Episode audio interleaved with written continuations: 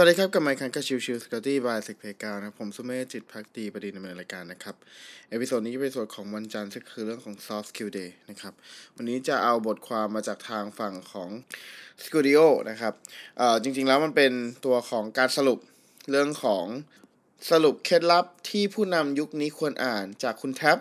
ลวิท หานอุตสาหะนะครับซีโอสีจันทร์นะครับ แล้วก็ตัวของ Mission to the Moon นะครับอันนี้เป็นตัวของ session ที่มาจากงาน CTC 2023 Festival นะครับทีนี้เนี่ยก็หัวข้อที่ค่อนข้างน่าสนใจตรง part ที่ว่าคนทำงานลาออกเนี่ยเพราะหัวหน้าถึง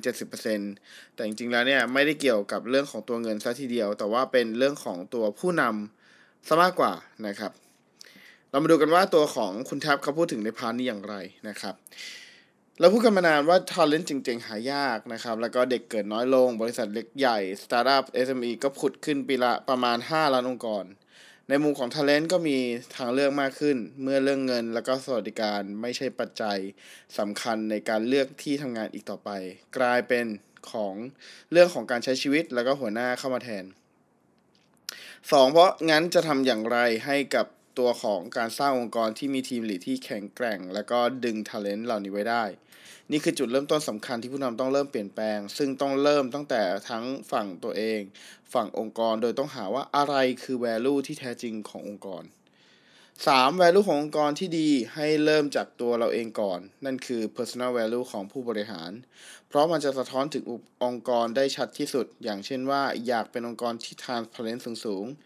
เราก็ต้องโปร่งใสก่อน ซึ่งก็อาจจะดีแต่ถ้าสูงไปคนจะเริ่มเหนื่อย เพราะมันก่อให้เกิดความแข่งขัน หรือถ้า value ของ company ของเราคือผลลัพธ์ เราต้องกลับมาถามตัวเองว่ามันเหมาะสมจริงหรือเปล่า เพราะแน่นอนมันจะทำให้เราให้เขากลายเป็นนักแข่งโดยอัตโนมัติ เพราะมันจะต้องมีพนักงานเก่งๆ บางคนที่หลุด ไประหว่างทาง เพราะฉะนั้นต้องหาจุด balance และ trade-off ให้ดี อย่าเอาเพียงด้านใดด้านหนึ่ง ซึ่งเป็น personal value ที่เรารู้สึกว่าเราเชื่อในเรื่องนี้มาก แล้วมายัดเป็น value ขององค์กรทันที ดังนั้นมี 5 mindset ที่จำเป็นสำหรับตัวของผู้นำยุคนี้นะครับ 1. cross function working เพราะงานยุคนี้ทำกันแค่แผนกเดียวไปไม่รอด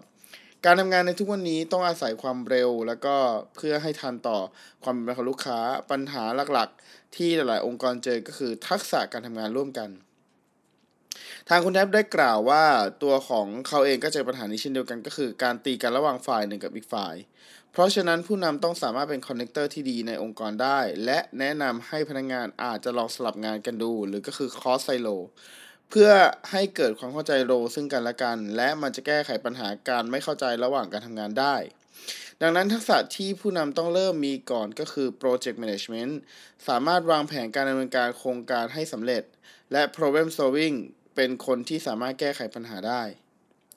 2. Lifelong Learning Mindset ต้องเรียนรู้อะไรใหม่ ๆ ในทุกวัน คุณแท็บเริ่มต้นด้วยการเท้าความก่อนว่าที่ผ่านมาเขาอยู่ในยุค Traditional Marketing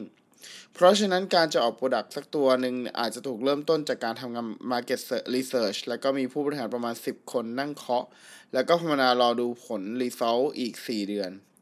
แต่ปัจจุบันโลกมันเปลี่ยนไปแล้ว เราสามารถปรับเปลี่ยนตามความต้องการของลูกค้าได้ทันที ทั้งทาง ad หรือการทำ A อ่า A/B testing เรื่องต่างๆ เหล่านี้คือเรื่องใหม่ทั้งสิ้น ดังนั้นเราต้องคิดว่าจะทำอย่างไร ให้เราสามารถเรียนรู้เรื่องใหม่ ๆ ได้ทุกวัน ต้องคิดว่าอยากเสริม skill ด้านไหนที่จำเป็น แล้วเรียนเรื่องนั้นให้เยอะๆโฟกัส แต่สิ่งที่สำคัญจริง ๆ 3. give and take feedback หมดยุคของคำว่าได้ครับพี่ดีกับผมเหมาะสมกับท่านแล้ว ให้เริ่มต้นจากการตั้งคำถามว่าคุณสร้าง environment ที่ทำให้ทุกคนกล้าพูดฟีดแบ็กจริง ๆ หรือเปล่า แล้วตั้งสร้าง แล้วตั้ง 3 ข้อนี้ขึ้นมา start stop continue start คือสิ่งที่ยังไม่ได้ทำแต่อยากให้เขาทำส่วน stop คือวันนี้เขาทำอยู่อยากให้เขาหยุดทำและ continue คือเขาทำมาดีแล้วอยากให้เขาทำต่อไป สิ่งที่ห้ามทำโดยเด็ดขาดคือการฟัง feedback ไปทำอ่าไปทำงานไป ให้ฟังให้ตั้งใจฟังเขาและห้ามสวนเวลาลูกน้องให้ feedback จงนิ่งๆ ใจเย็นๆ บางทีคุณอาจโมโหตอนที่ได้ยิน แต่เมื่อกลับไปคิดคุณอาจจะขอบคุณเขาที่กล้าพูดกับคุณ สุดท้ายให้แยก noise กับ feedback ให้เป็น เพราะ noise คืออะไรที่บ่นพูดไปเรื่อย แต่ feedback คืออะไรที่เป็นประโยชน์ต่อคุณจริง ๆ 4. technology skill เก็บทุกเทรนด์ของเทคโนโลยีอย่าให้อายลูกน้อง สอดคล้องกับเรื่องของ lifelong learning ปัจจุบัน AI มีหลาย ๆ อย่างมาก ๆช่วยลดทั้ง cost และก็ช่วยลดทั้งเรื่องของเวลา การทำงานได้จริงนะครับ อย่าง ChatGPT ก็จะเก่งขึ้นเรื่อยๆ เพราะฉะนั้นผู้นำควรเริ่มปรับมุมมองเรื่องเทคโนโลยีใหม่ๆ และหันมาโฟกัสเรียนรู้เพื่อปรับตัวให้เข้ากับมันได้อย่างจริง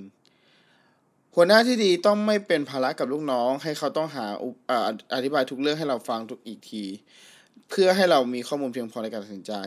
5. common sense on people ดูคนให้เป็น หัวข้อที่จะดูเอ่อที่ดูจะง่ายที่สุดแต่ความจริงเมื่อเทียบกับ 4 เช็คลิสต์ที่ผ่านมานั้น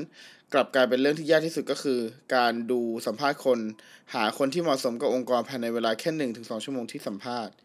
คุณแท็บกล่าวแนะนำให้อ่านศาสตร์